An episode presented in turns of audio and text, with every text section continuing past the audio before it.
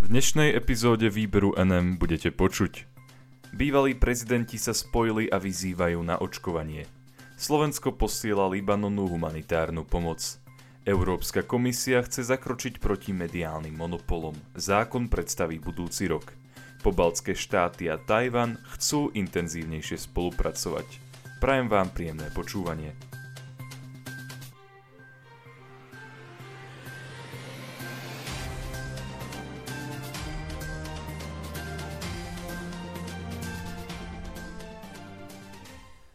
Bývalí prezidenti sa spojili a vyzývajú na očkovanie. Bývalí prezidenti Slovenskej republiky Rudolf Schuster, Ivan Gašparovič a Andrej Kiska vydali spoločné stanovisko, ktorým vyzývajú občanov, aby sa dali zaočkovať. Očkovanie považujú za úspešnú možnosť boja proti pandémii, ktorá útočí so stále väčšou silou. Občanom zároveň pripomínajú ich zodpovednosť. Informovala o tom tlačová agentúra Slovenskej republiky. Vo svojom vyhlásení bývalé hlavy štátu uviedli My, bývalí prezidenti Slovenskej republiky, sa obraciame s výzvou na všetkých občanov našej Slovenskej republiky. COVID-19 útočí stále s väčšou silou a dnes máme najúčinnejšiu možnosť, ako s tým úspešne bojovať. Očkovať sa.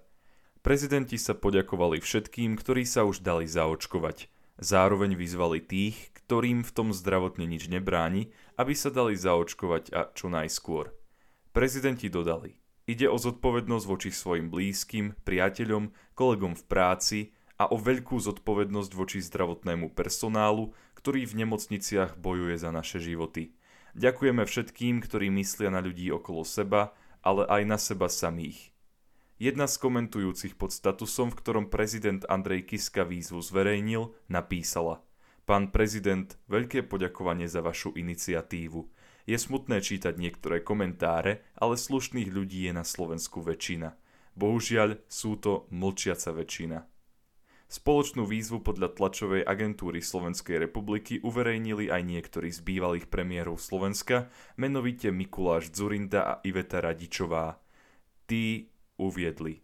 Ak chceme zvládnuť súčasnú kritickú situáciu, vedecké poznatky a odporúčania odborníkov hovoria o očkovaní ako o účinnej ceste. Nech sú vaše dôvody akékoľvek, nech ste voličom akýchkoľvek politických strán, či ste ateisti alebo veriaci, Slováci alebo príslušníci národnostných komunít, vážime si každého z vás, kto spoločnú zodpovednosť kladie nad individuálny záujem. Medzi ďalšie osobnosti, ktoré túto výzvu podpísali, patria napríklad Magda Vašáriová, František Mikloško, Béla Bugár, Ivan Mikloš, Štefan Vavrek, Alois Hlina, Ábel Ravaš, Erik Baláš a Juraj Hipš. Rešpekt a úctu voči zdravotníkom, učiteľom a ostatným ľuďom môžu podľa nich ľudia prejaviť spoločnou zodpovednosťou. Píšu o nej. Zodpovednosť, ktorá znamená počúvať vedcov – Zodpovednosť, ktorá rešpektuje odporúčania lekárov, virológov, hygienikov aj epidemiológov. Zodpovednosť, ktorá nezávisí od politických preferencií, náboženského vierovýznania alebo národnosti.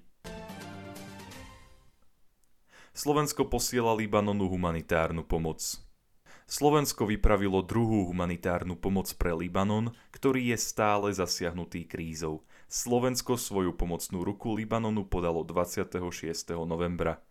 Tejto krajine pomohlo Slovensko prostredníctvom zaslania materiálu pre núdzové ubytovanie vrátane stanov, spacích vakov, ohrievačov, skladacích postelí, šatstva, zdravotníckého materiálu a vybavenia a testov na ochorenie COVID-19. Táto pomoc má celkovú hodnotu 220 tisíc eur. Tlačovú agentúru Slovenskej republiky o tom informoval tlačový odbor Ministerstva vnútra Slovenskej republiky. Všetky veci, ktoré Slovensko Libanonu zaslalo, budú doručené zdravotnej záchrannej službe Združenie rozvoj pre život a mier. Jej zakladateľom a súčasným riaditeľom je Valid El Haj, ktorý je rodákom zo Starej Turej. Na Slovensku Valid vyrástol a nadobudol vzdelanie, no potom sa s rodinou odsťahoval do Libanonu, čo je vlast jeho otca so svojím malým tímom a jednou sanitkou zachraňuje ľuďom životy a poskytuje neodkladnú zdravotnú pomoc 100 tisíc ľuďom nachádzajúcim sa v horskej oblasti El Chouf. Valid povedal, Dar zo Slovenska pomôže všetkým v tomto ročnom období, lebo momentálne nie je dostatok elektriny a potravín a lieky i oblečenie si nikto nedokáže kúpiť. Ľudia prakticky nedokážu pokryť svoje základné životné potreby a rozpadol sa systém zdravotnej a sociálnej starostlivosti. Materiálnu pomoc zo Slovenska dostanú aj ľudia v chudobných častiach Bejrútu. Aj tieto časti mesta boli zasiahnuté obrovskou explóziou v prístave, ku ktorej došlo ešte minulý rok. Pomoc by sa mala dostať aj k zraniteľným libanonským obyvateľom a sírským utečencom vo West Begá a vo vidieckej oblasti pohoria Libanon. V Libanone už dva roky zúri hospodárska a finančná kríza. Okrem toho, že krajina ťažko znáša pandémiu ochorenia COVID-19, ju minulý rok zasiahla aj obrovská explózia v prístave mesta Bejrút, ktorá zdevastovala centrum hlavného mesta. Hospodársky monitoring Svetovej banky z jary 2021 zároveň ukázal, že libanonská hospodárska a finančná kríza sa zrejme zaradí medzi 10 a možno aj 3 najvážnejšie globálne krízové epizódy od polovice 19. storočia. Európska komisia chce zakročiť proti mediálnym monopolom. Zákon predstaví budúci rok. Ako informovala agentúra Reuters, Európska komisia chce budúci rok predstaviť pravidlá, ktoré majú veľkým mediálnym spoločnostiam zabrániť kupovať svojich menších konkurentov. Zároveň chcú zamedziť vládnym zásahom proti médiám.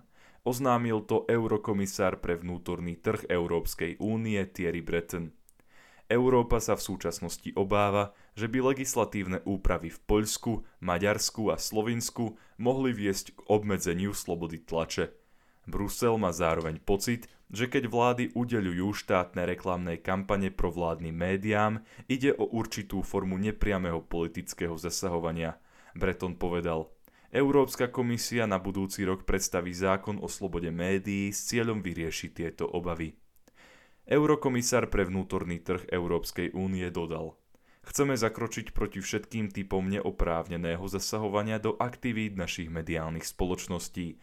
Musíme zabezpečiť, že budú existovať záruky plurality médií, vrátane tých internetových, aby nenastala situácia, že niekto bude príliš veľký na to, aby mu záležalo na verejnej diskusii.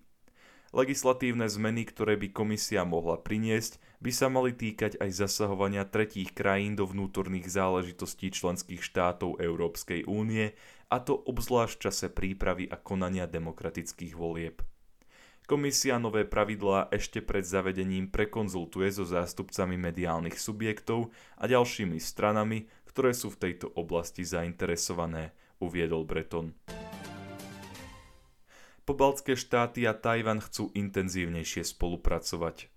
Tlačová agentúra Slovenskej republiky informovala o tom, že politici všetkých troch pobaltských štátov sa stretli s tajvanskou prezidentkou Tsai Ing-wen, aby tým dali najavo svoj úmysel naďalej pokračovať v spolupráci medzi členskými krajinami Európskej únie a Tajvanom. Zákonodarcovia sa v Tajvane zúčastňujú na fóre Open Parliament Forum 2021, ktoré je organizované Tajvanským ministerstvom zahraničných vecí. Chaj poukázala na to, že niektoré hodnoty a skúsenosti má Tajvan s týmito tromi krajinami spoločné. Prezidentka povedala, Tajván a pobaltské štáty zdieľajú podobné skúsenosti s oslobodením sa od autoritatívnej vlády a bojom za slobodu – Demokraciu, ktorú dnes máme, sme si ťažko vybojovali. Vedúci litovskej delegácie Matas Maldeikis uviedol.